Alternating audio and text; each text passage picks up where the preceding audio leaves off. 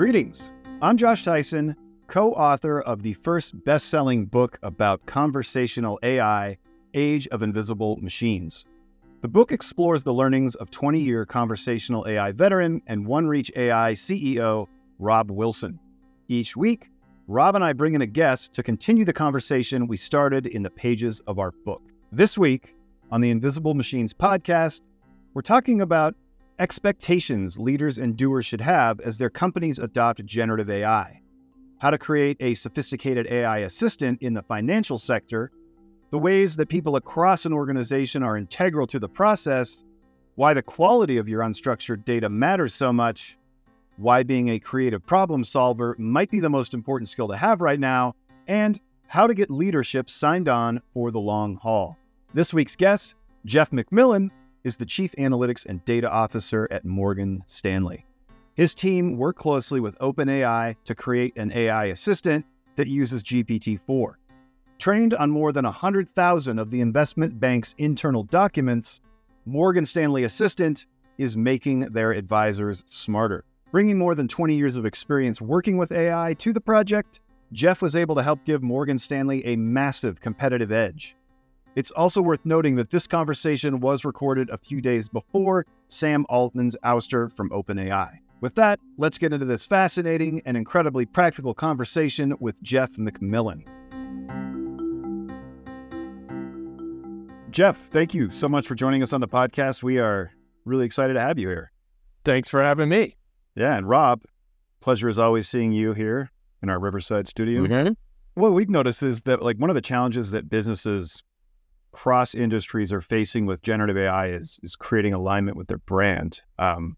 These projects are incredibly complex, and I think with the maturity of AI, AI can do so much more, but there's so much more opportunity for things to go wrong. So with the project you worked on Morgan Stanley, we love just kind of hearing about minutia too. So if you could kind of tell us how that came about, and I know you have a lot of experience working in AI, and I'm wondering if some of your past experiences really informed some of the decision making that went into what you accomplished in Morgan Stanley.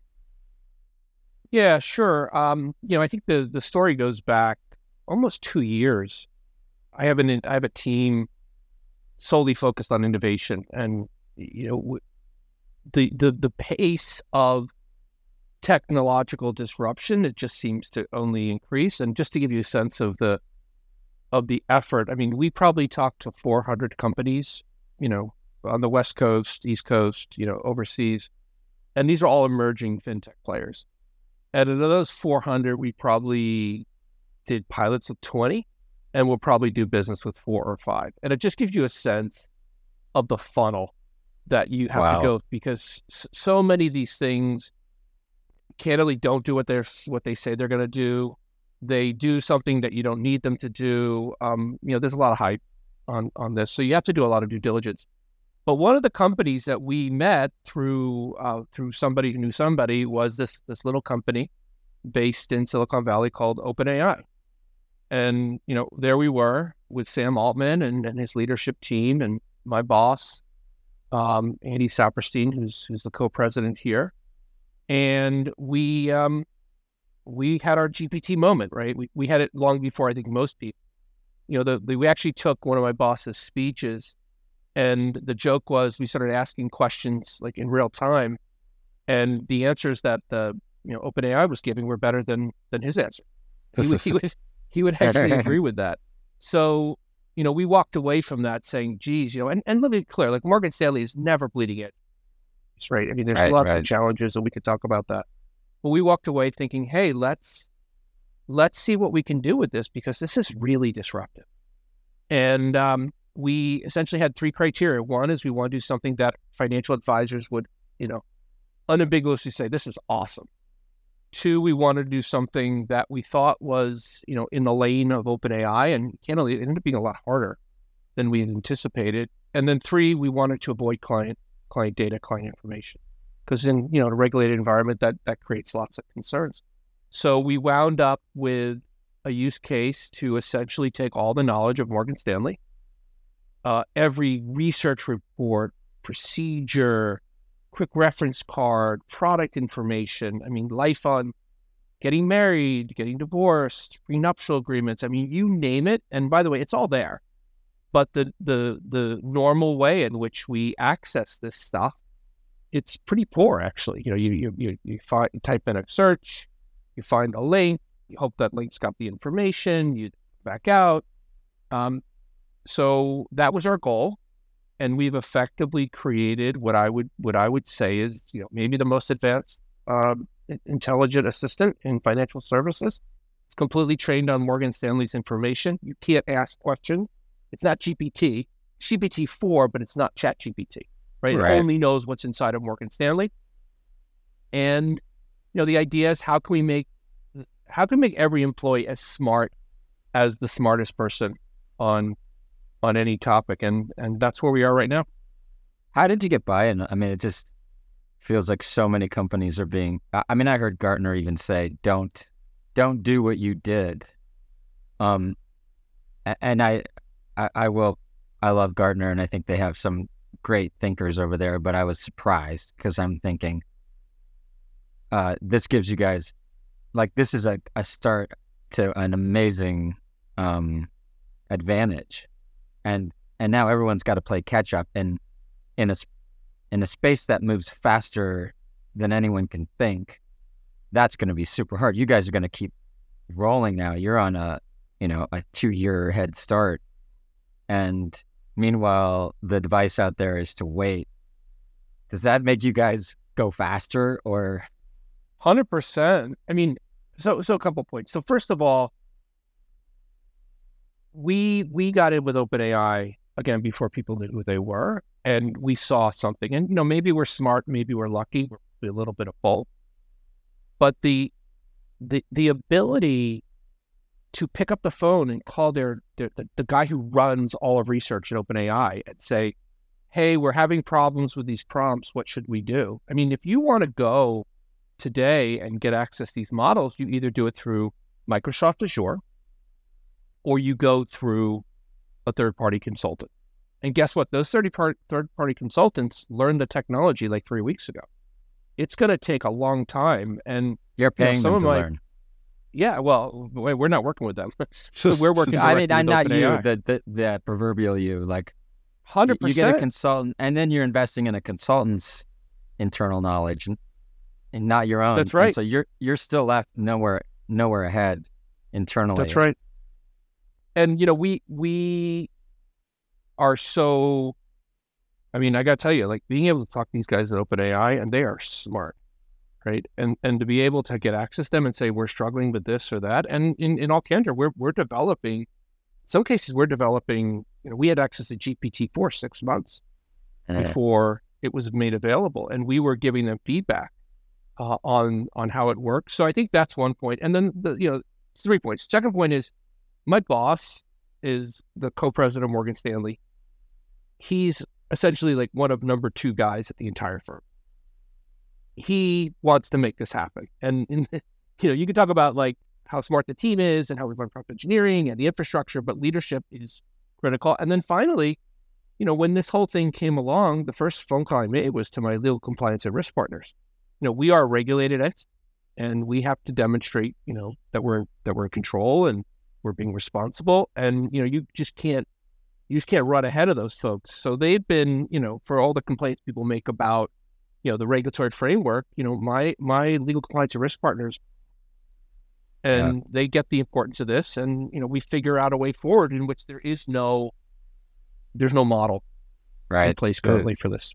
Yeah. And there's two ways to look at it. One, you know, is yeah, it's challenging. The other is, it's, if you can do it, anyone can do it because you have all of the headwinds, right? You know, just like healthcare, in some ways you go, who should we practice on first? Oh, let's financial service and health should be last because it's the most important, but, and the hardest. And so the fact that you're able to do it is, I think in my mind, a bit of a miracle, to be honest, from what I experience out there. No, but you know, the counter I'd make to that is we've been living in this world forever. Right. So we're not new to AI. I mean, in 2018, we launched what's called our next best action platform, which was the first machine learning algorithm. Basically it sifts through all the ideas at the firm, and it gives every financial advisor every single day ideas that are relevant to their business, and then they can sort of pick from that. We're under tremendous constraints, but the whole concept of what people want from this technology, they want transparency. And we are very good at developing solutions that have transparency. And I think, I acknowledge the challenges, but I also say that, this is not something that's new to our company or financial services.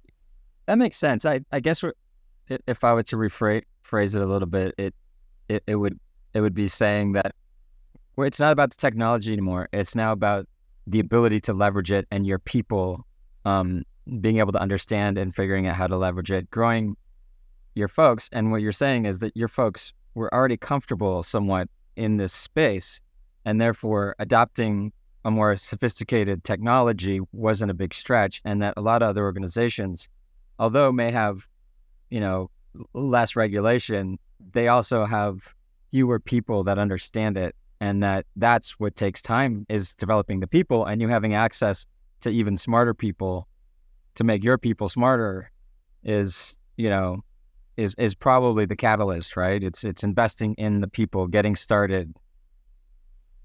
Well, that's the first. People are always like, well, what do I do? And I'm like, just do, right? Like I don't, in a world in which there are no experts, you already have, people in your organization that are using this stuff on the weekend. I mean, last weekend took a picture. On the back of a piece of paper, I scribbled a design for a website, Jeff's PC company. I uploaded it to GPT, and I said, "Give me using the vision capability." I asked it to generate me a user experience design specification. I then asked it to generate HTML on the top of that. And then I put it into an HTML converter, and voila, there was my website. Yeah. 6 minutes. And I didn't like the color and the design of it. So I went back in and said, make the website futuristic, kind of like Terminator-ish, and make the mobile welcoming. Boom. Yeah. I don't know how to write HTML. Don't know how to do it, but it's pretty powerful. I did a similar thing. I found a camera that will email you based on motion with an attachment of a still frame. I put it on my door, like facing the front of my door, and then I just put a prompt that was, "Is there a package in this image?" And if yes, then I had it text my family to say, "Hey, there's a package. Go grab it." And I didn't need an integration. I didn't need to connect to an API. All I needed was to find a camera that would send an email with an attachment, and I was set. And I was like, wow. And I thought this could be used for: is there a long line at the store? How many people? How many cars are in this picture? How many people are in this? Like, is the bank busy? Is the bank not busy? It just opened my mind to like how incredible this could be. And then I started doing things like screen grabbing websites so that I could monitor information without having to parse the website, like you said, without having to parse through the text. I just did an automated HTML to image to a URL, and then had it, and then asked the question, like, what's the weather in this website or this calendar? Is 2:00 available? And I just started going, man, the world is just on fire right now with unleashing our creativity. It's really about design now, right? Because that's what you did. You designed something. You didn't care about the dev. 100%. But the other thing that's really, I think, everyone is marveling, and I think this is a really important point that I don't think a lot of people get, is everyone's marveling at like what these large language models can do. And by the way, and we should. But what we're not talking about, I mean, you guys did this for a living, right? When you want to build something, somebody has an idea. We then argue and debate whether it's a good idea. And then we write a user requirements document. And then they write a UX specification.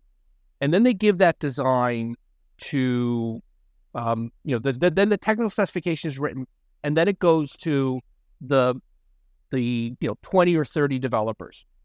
And then 6 months later, out comes the thing after a bunch of rounds of UAT QA.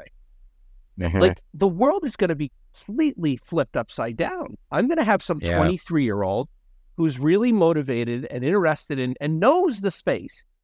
And she's going to build something in our sandbox. And she's going to say, hey, Jeff, I think this is cool. What do you think? And I'm going to be like, hey, this is really cool. Why don't we build this? And then she's going to hand it to technology. And obviously there's work that has to be done and you got instantiated, et cetera, et cetera. But the point is, like, that 6 months is going to be cut down massively. I mean, people are saying 30, 40, 50%. It's going to be more than that in terms of time to market. So I think it's really exciting. Yeah, I think there's I've told this story too many times, but I'll tell it again. In 1970, if you worked on a computer, you were in the computer department, and you were probably a female, interestingly enough. And now, if you it's because you operated a computer, you're in the computer department. Now, what is the computer department? Everyone's in the computer department, or no one is. However you want to look at it, we all just operate the computer. And I think we're at that pivotal moment where the development department will no longer exist. To your point, we'll all be developers to some degree or another. Yes, specialization will still exist. There'll still be people who want to build their own gaming computers, or, there will be a small subset of computer specialists, but generally we'll all be developers. The developer department will be laughable, just like the computer department is today. Yeah, we were just having this conversation with Kathy Pearl, right?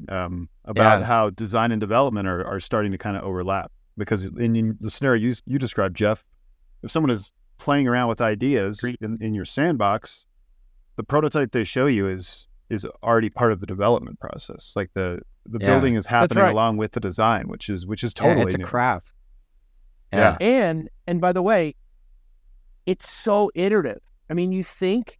Yeah, the classic is that the business doesn't know what they want, and the technologist doesn't know what they need, and there's this chasm that exists between these two processes, and the ability to sort of kill that chasm. And they come in, and they say, "Hey, Jeff, what about this?" I'm like, I'm literally prompt engineering with my team at their desk, like crazy. It's awesome though. How fun is that, right? Oh my God! I've been in this job. I'll be 8 years in March, and I've been the chief analytics guy forever, right? I've been doing this even before that. I was doing analytics, and I got to be honest, it kind of got a little stale. And then all of a sudden, look at what happened. And then there's so many problems. I mean, our problem is one of how where do you focus the time and attention, because we have hundreds of ideas that people come to us with, and we say, great ideas. And they're all great. Question is, which, how do you do them? How do you do them in a structured way? And in a way that's, appropriate for the legal compliance, framework that we live in.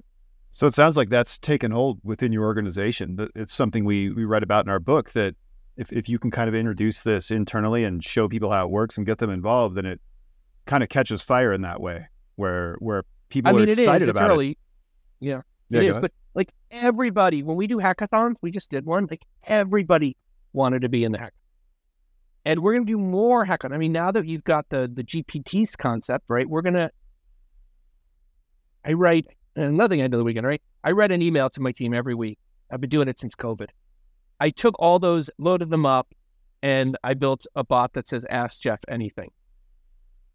15 minutes, right? Like, think about all the things, like everyone's focused about jobs and this and that. The other thing, like this is going to create markets, new products, new way of thinking. And it's, and really, my job isn't even to be the orchestra. Like I'm just trying to, it's like the king of, Spain that just launches the boats, right? We'll make sure they're good boats and they're well-funded. And people particularly, because you don't need to have a PhD in statistical analysis to be really good at this. My best people are under 25 and they have liberal arts degrees. Yeah. And they're just creative thinkers. I was thinking about that use case. So we loaded the book into an LLM, and this was a while ago. Like, of course we did. Right. And I just like you said, you put it in front of people and you say, ask it questions, but they kind of stare at you. Well, I don't know what to ask it. I don't know what it knows, right? It's an interesting concept. And so what we did is we just took it a step further, and we had it generate social posts, essentially just posts from the book on a daily basis, using just a technique to make sure that it doesn't cover the same pages over and over again. And so it was just, it's just going through the book, boiling down the ideas and just popping it in there. So people weren't going to the system when they had a question. They were going to the system just like social media to just browse what the system thought might be interesting that day. And so imagine you took all your emails and then just, you know, had it in the morning or once a week or whatever schedule you'd want, just create an interesting post, and people don't have to think about what to ask. It's we call them conversation starters, but like, wow, what a great world we live in. Well, the only thing I would say, and you know, the thing that, again, we're not going to fail because of the context window not being big enough, or your ability to access these models, or your ability to load up your information. We're going to fail for two reasons. One is most organizations do not have well-curated content. Yes. And, you know, part of the reason this stuff hallucinates is because, you know, good luck trying to figure out garbage in, garbage out. Yeah. 100%. So that's, and by the way, that is a hard problem to solve. I don't think people appreciate how difficult that problem is. We could talk about this all day. I bring up 2 points that I think a lot of people misunderstand. First of all, the two success stories in search are Google and Wikipedia. Most people don't know how much money is spent to get a Wikipedia page up and how much curation happens to make sure that those pages are searchable. There is a lot of money. I think on average is like $350 to $500 just to get somebody to write a Wikipedia page for you and to get it approved. And then you look at every web page has keywords and has experts on search that are boiling this stuff down to make it searchable. Now let's look at a document repository. Nobody took a second to think about how to make it searchable. Nobody spent a dime on searchability. If the internet was filled with documents that nobody cared about search on and didn't spend a dime on, it would be useless right now. It's not the search engine that's made Google so, or Wikipedia so successful. Wikipedia, it's the volunteers that curate it before it goes up. And with Google, it's the fact that so many experts out there make this stuff searchable. So in order to even match what's out there, which we're trying to better what's out there, most organizations want to do better than what Google can do. They've got to go through every document and spend, what, $300 making it searchable? I just think they missed that. Yeah. By the way, and that everyone's like, someone's asked me, I was at a conference the other day, like, well, my company doesn't have well-curated content. What should I do?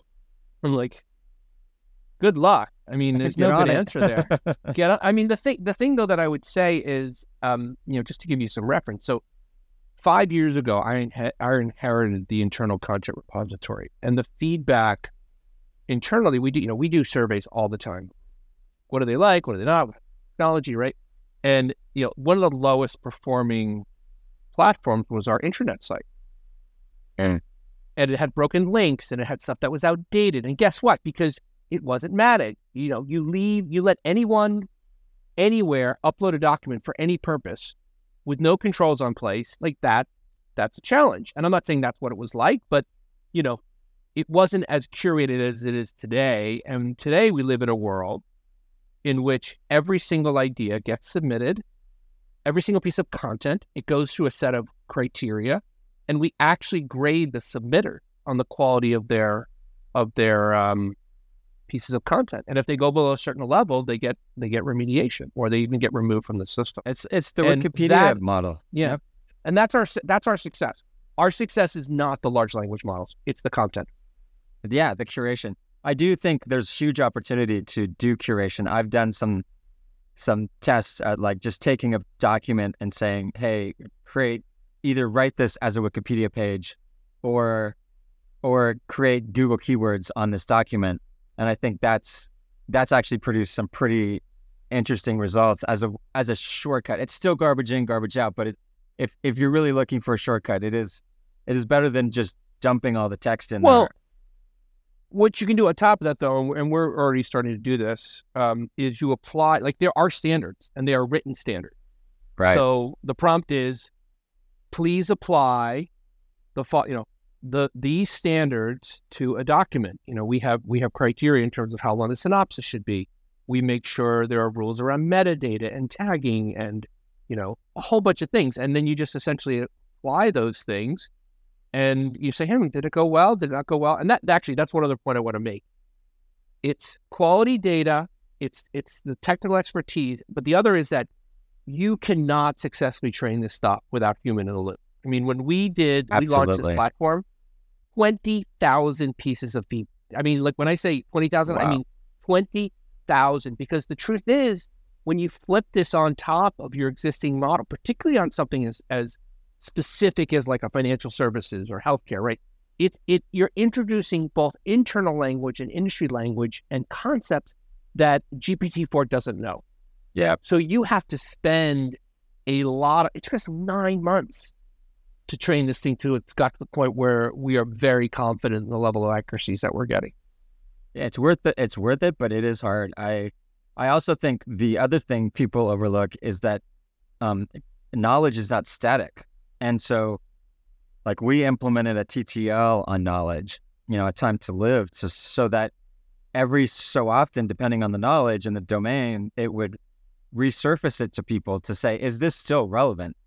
Because you get it all cleaned up and then time erodes it, right? It's a clock of information degrading unless you have, you know, some processes in place to make sure that knowledge is, otherwise you can only put in static knowledge, right? It's knowledge that will remain true for long periods of time. Well, welcome to financial services, right? Like the idea that was good yesterday. But I mean, there's 2 points in that. One, we do the exact same thing. So you can have stuff that literally has a day life cycle. You actually put in the document the life, you know, the duration. Yeah, TTL. It goes from a day to a year, right? And then the other thing that's important is that, and this is where the large language models we actually spent a lot of time on, is in how do you understand when a document that was published 2 days ago is more important than a document that was, and the answer is it depends. Yes. Right? If you want the most recent rating of a company, you want the one from yesterday, yeah. Right?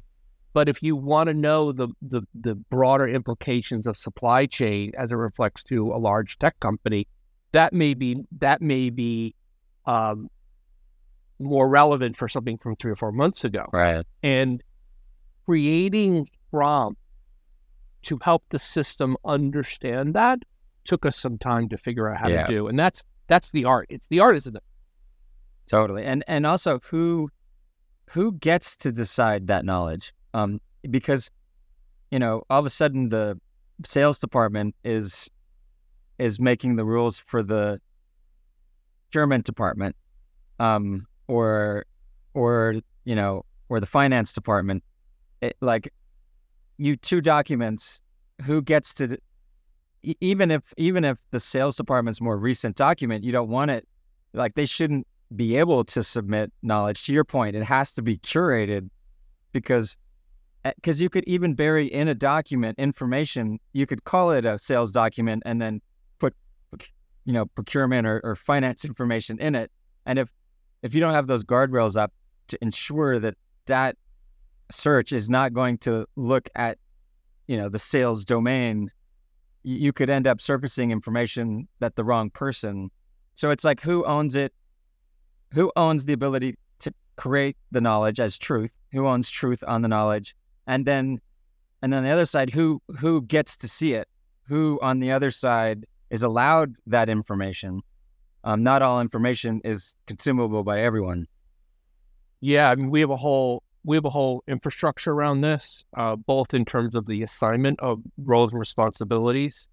It's also worth mentioning we have a golden set of questions, several hundred, that we've been using forever, right? So you're always able to regression test those new, and it's all automated, right? Where you're able to make sure, because here's the challenge you have is sometimes you fix something, right? Yeah, and you actually create a problem to something else. So you have to be really careful. I also have, we get all the feedback every day. If someone doesn't like the answer, they give us a thumbs down. And my team, 100% of those items, they go chase after. And by the way, sometimes, more often than not, it's not a technical issue. It's just no one wrote about that topic. Right. Just it doesn't exist. So we got to go back to the author and say, hey, people are asking about this. And then finally, I got a whole team. All they do is try to break it. Like they will go to content and try to figure out, and they know enough to try to trick it, right? To try to ask it in ways that it's going to give you bad answers. So I think you kind of like three things to sort of make, to make it effective.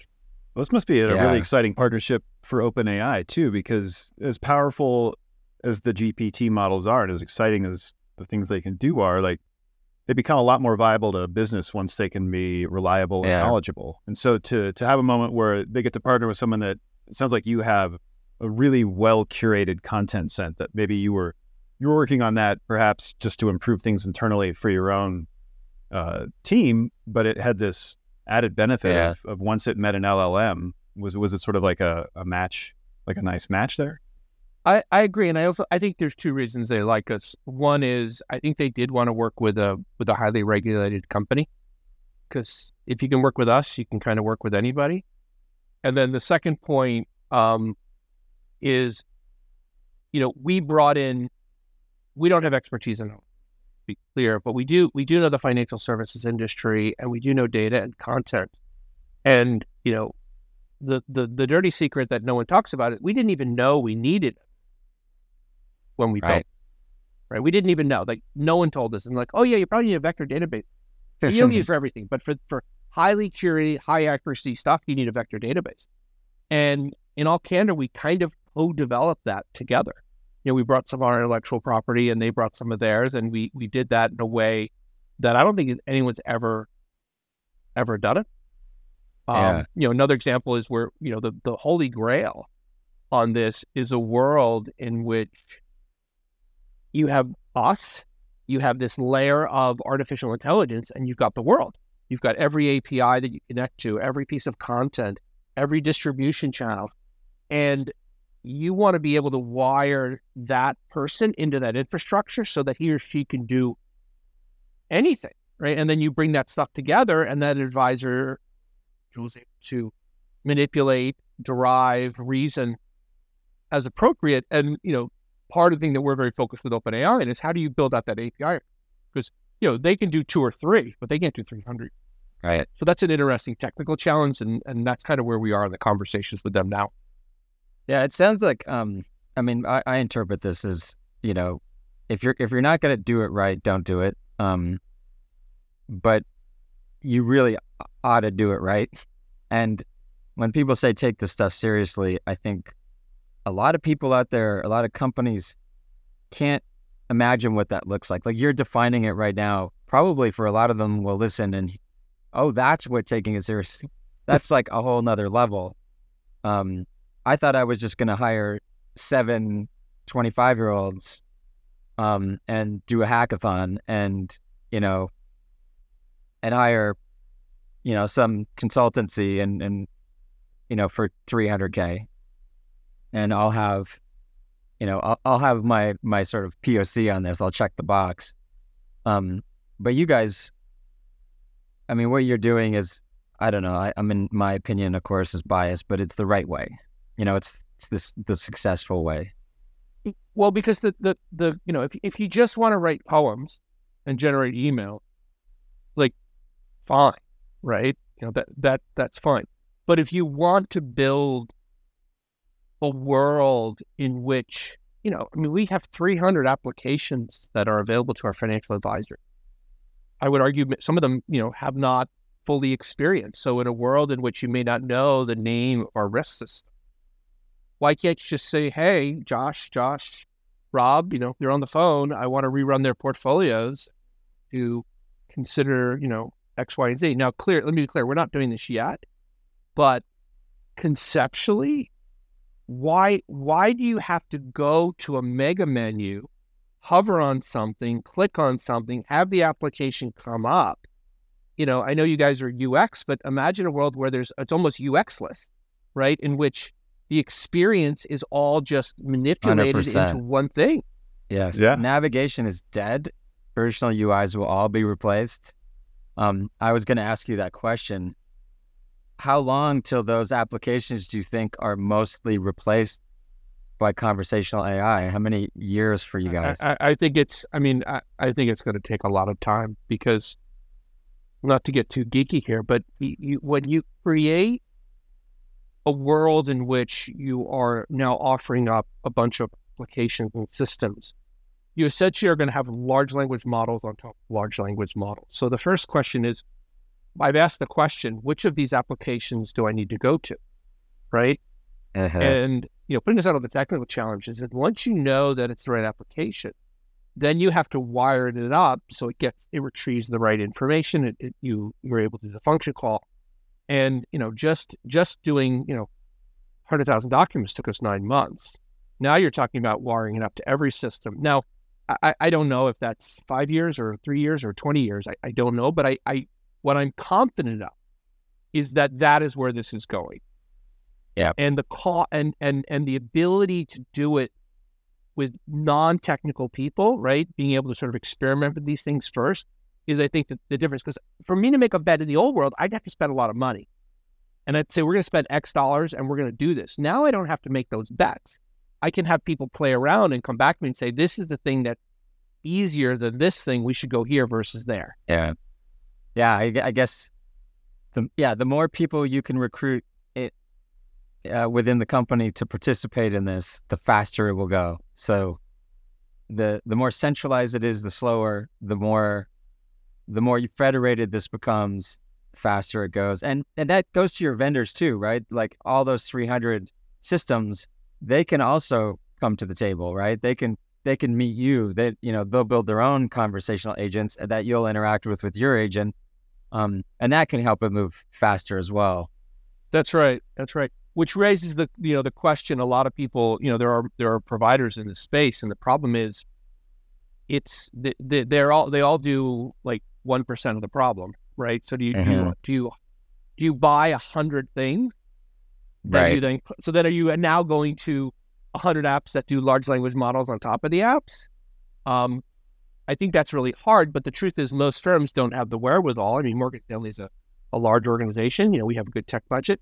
We're able to craft this in a way that I think is really constructive, but I think if you're a small organization, they'll maybe co-pilot at Microsoft or something else, but it's not going to be the complete wrapper that it controls everything at the firm. Yeah, one of the things that OpenAI has shown is something we've been doing for a while, which is this concept of agents, and this is I think is really interesting when you consider it on more of a fractal basis. Not overfitting, like not an agent that looks at 1,000 options, but breaking that down into tiny agents that each look at like 7. 3 to 7 options, and doing like a narrowing agent by agent to go like, okay, what is the task? There are 5 to 7, options. The LLM's going to operate much better than 1,000 options.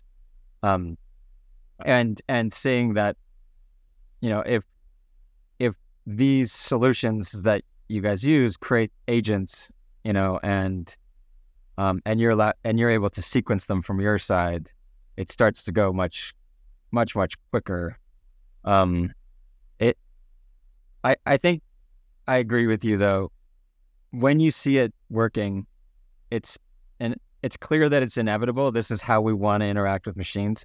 And the one thing I do notice, and I would love to hear your opinion on this, is the one thing that's in our way, or one of the things that are in our way, is that the software I'm familiar with is the easiest.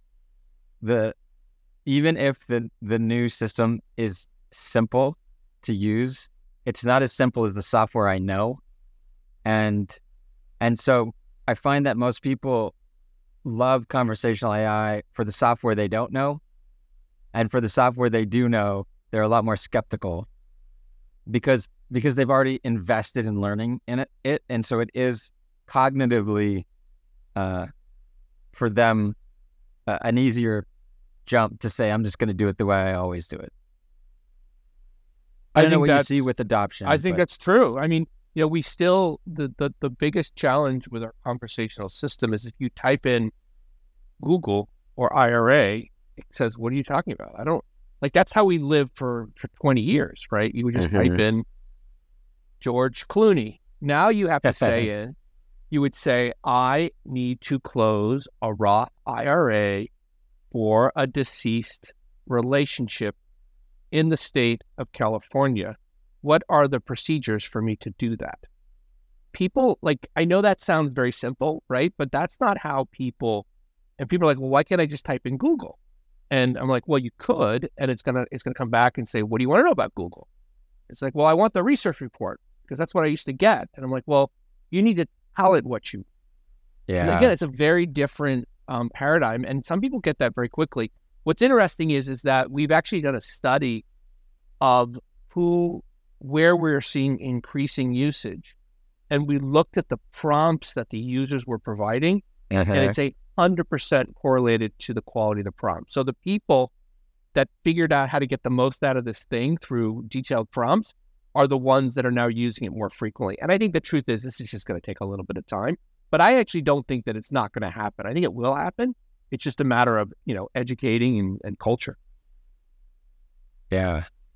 You mentioned how important retraining leadership is in, especially in getting started, I would say. Was there, you know, we've talked a lot on this podcast about how maybe to get like the top decision makers to kind of take that longer view. You mentioned that your boss is kind of all in on this.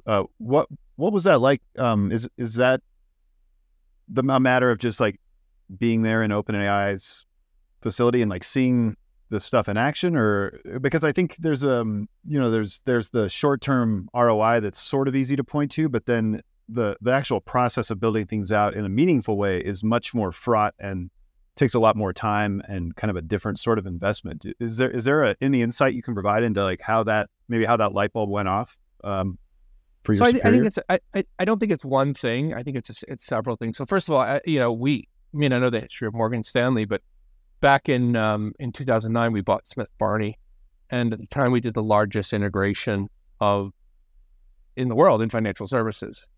And as a result of that, we spent a lot of time with senior leadership, educating them on all of the issues and challenges of integration, right? Which are technical, which are data related.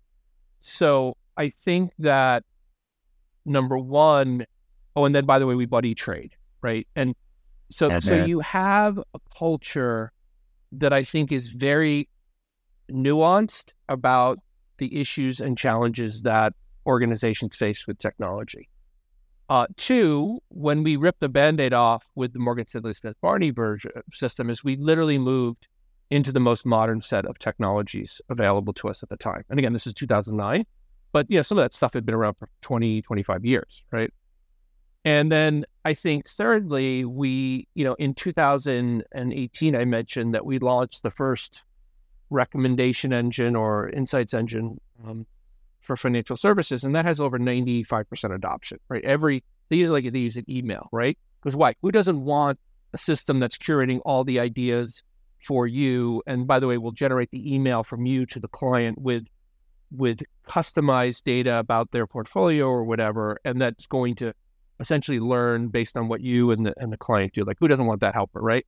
So I think that we had some wind behind our backs in terms of being able to actually be successful, and you know, I don't want to speak on behalf of my boss, but I think conceptually he's a smart guy and he sees what's going on, and he knows that the world of advice in financial services it's going to be different. Now, I don't believe it's going to eliminate the advisor from the equation in any manner, shape, or form.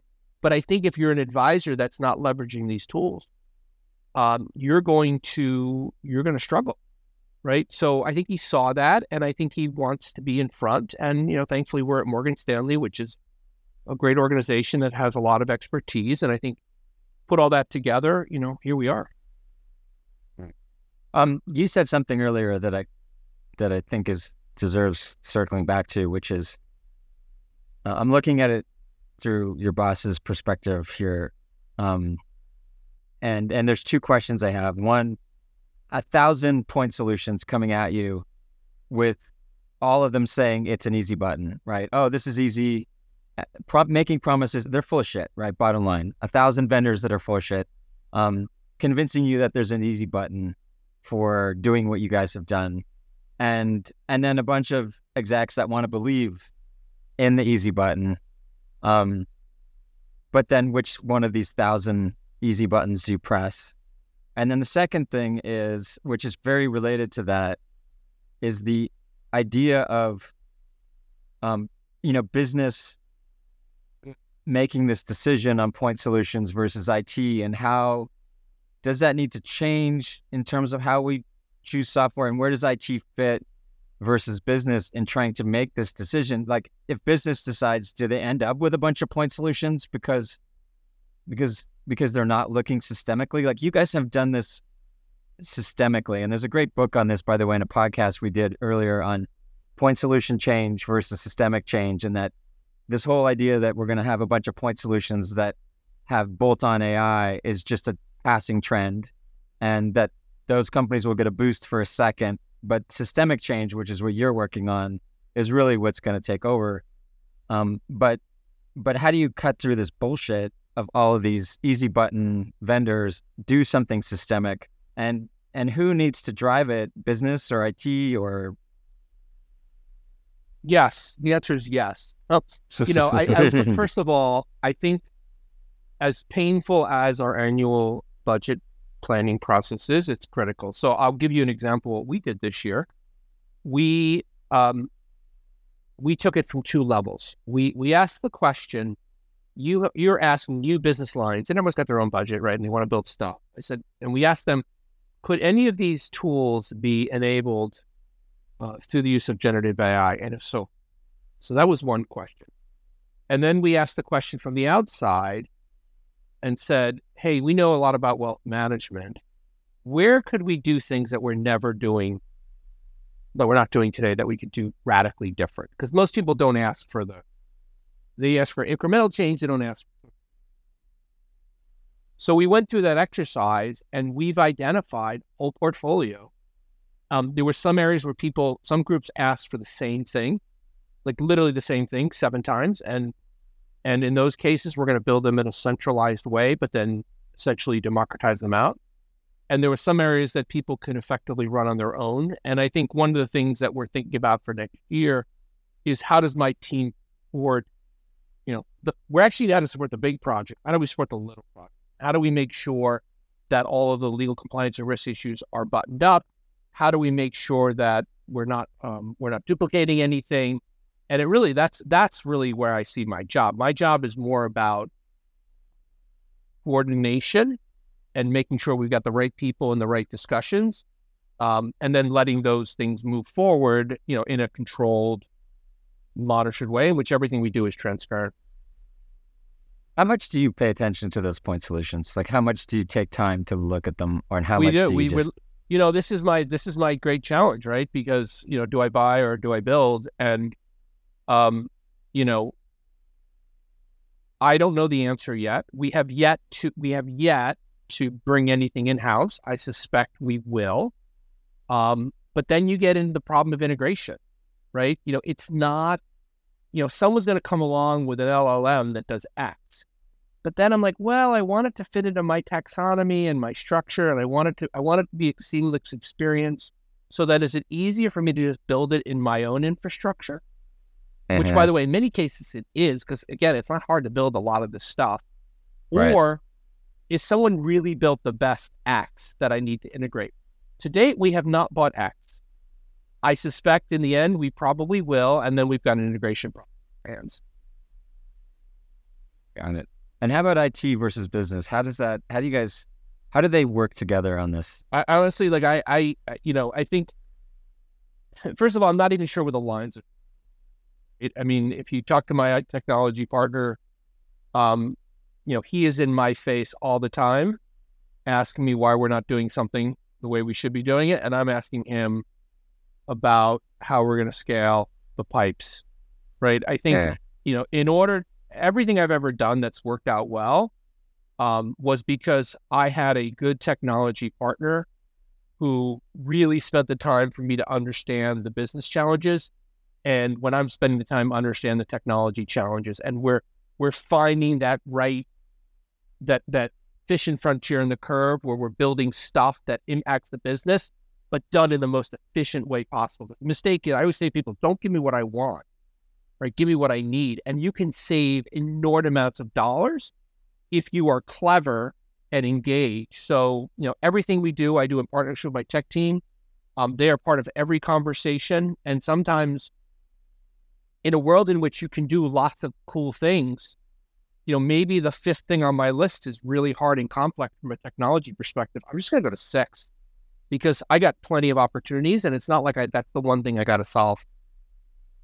Sounds like, I mean, tell me if I'm wrong, but fundamentally, one of the fundamental building blocks here is that business and IT have a trusting, great relationship. And if there's a land grab scenario there, or a trust issue, or a confidence issue, it's going to be really challenging to pull off what you guys have pulled off. I mean, listen, I'm certainly not smarter than most people, but I have been here for over 10 years. And, you know, the head of UX, she's a great partner of mine. The head of technology is a great partner. I mean, and listen, by the way, we don't always agree, right? I'm not right. Suggesting no. We're all like, it's like big kumbaya. I want to. But you're communicating around a shared vision. But the thing is, you know, like I remember my old boss used to say, don't be right, do right. And, you know, nobody cares whether it was my idea or their idea. And the truth is, it's all our idea. And again, I hate to go back to the original point, but what this technology only allows more of that, right? It's going to unleash more collaboration, more iteration, which is only going to result in better outcomes. Full stop. Yeah, and it seems like the barriers between departments not only need to dissolve in order for some of this work to come to life, but also this work has the benefit of bringing departments closer together in a sense, because you do have this shared vision for a future of your company with technology that requires everyone's input and contributions in a way. Well, we're all going to be prompt engineers too. Like even the most senior people at the organization are going to be prompt engineers. So if you're doing prompt engineering on a system, are you a technologist or are you a business person? I don't know, and I don't really care. Do you guys have do you have on your radar this a concept of having a team that's just an enablement team? In other words, going around the org almost on a roadshow basis, going to each department and trying to help them ideate and educate on how this technology could be used and leveraged? Yeah, I mean, that is my team. I mean, my team is part evangelist, part coach, part arbiter, and part partner technologies. And, you know, right now it's more my team building, right? And prompt engineering. And if we talk in 2 years, my team will be doing 2% of the work, right? And that the better we are 100%. Is the more distributed it is. The less they need me, the better 100%. It's like the programmers become consultants and enablers versus the doers, because the programming is a skill, whether you're coding or not. Programming and logical thinking and understanding systems, and to be able to leverage that across your org better by them not being the doers. And it's fun. I think they'll enjoy it. It's so much fun. My team, I mean, I would honestly, you should have them on the call, on the presentation. I mean, they are every day. And I'm not just saying this with hyperbole, I am so amazed by the stuff my team does. They come, hey Jeff, come over and look at this. And I'm like, what? You just did that? And I don't know, like when I was 23, my job was not so great. Right? I sat doing pivot tables, right? Probably for 8 hours a day, and didn't understand you know, the pyramid is being inverted, right? Being a senior guy with 30 years experience and deep technical expertise. Yeah, I mean, it matters. Don't get me wrong, but being 23, being articulate, a great problem solver that can collaborate with other people, like give me 100 of them. And the impact is unbelievable. Yeah. I saw a study once that showed that the perfect combination is people over, like, I think it was like 50 or 48, and people under 25. that as a team, because I think a lot of people, at least for me, thought, you know, when you're in your 30s or 40s, you're at the peak, and those are the best performers. But this study showed that actually, no, you're too busy with kids and life and being tired, and that it's this combination of wisdom and naivete and energy that create these like amazing outcomes. So, well, that's the thing. For whatever that's worth. Yeah, I think it's. I think there's some. I mean, not to denigrate all my middle managers, but who actually are quite capable and effective. But you know, the naivete. Like I have two boys, 16 and 18 years old. Like they do not think of technology as something else. It is just part of them. It's like you don't think of your left arm as something. It is just part of you. And they just like you don't even explain to them how to do something, and they just figure it out. And that's pretty good. Yeah. Yeah. Well, this has been awesome. We went all over the place. I think this was I really enjoyed this conversation. Hope you did. All right, well, you guys, if you're ever in New York, look me up. I will buy you cocktails, and we will talk about the future of technology anytime you want. Let's do it. That sounds awesome. Awesome. Guys, it was great meeting you. I really enjoyed it. Hey, thanks again for tuning in to Invisible Machines. Don't forget to follow Invisible Machines wherever you get your podcasts so that you can hear new episodes as soon as they drop. You can also watch this podcast on the Invisible Machines YouTube channel. Thank you so much to everyone who listens to this podcast, and especially to those of you who leave comments, because we've received a lot of really useful commentary that has helped us shape this podcast as we move forward with it. Thank you, as always, to our producers, Elias Parker, Kate Timchenko, and our video editor, Michael Litvinov, for making this podcast look and sound wonderful. We look forward to catching up with you again next week, right here on Invisible Machines.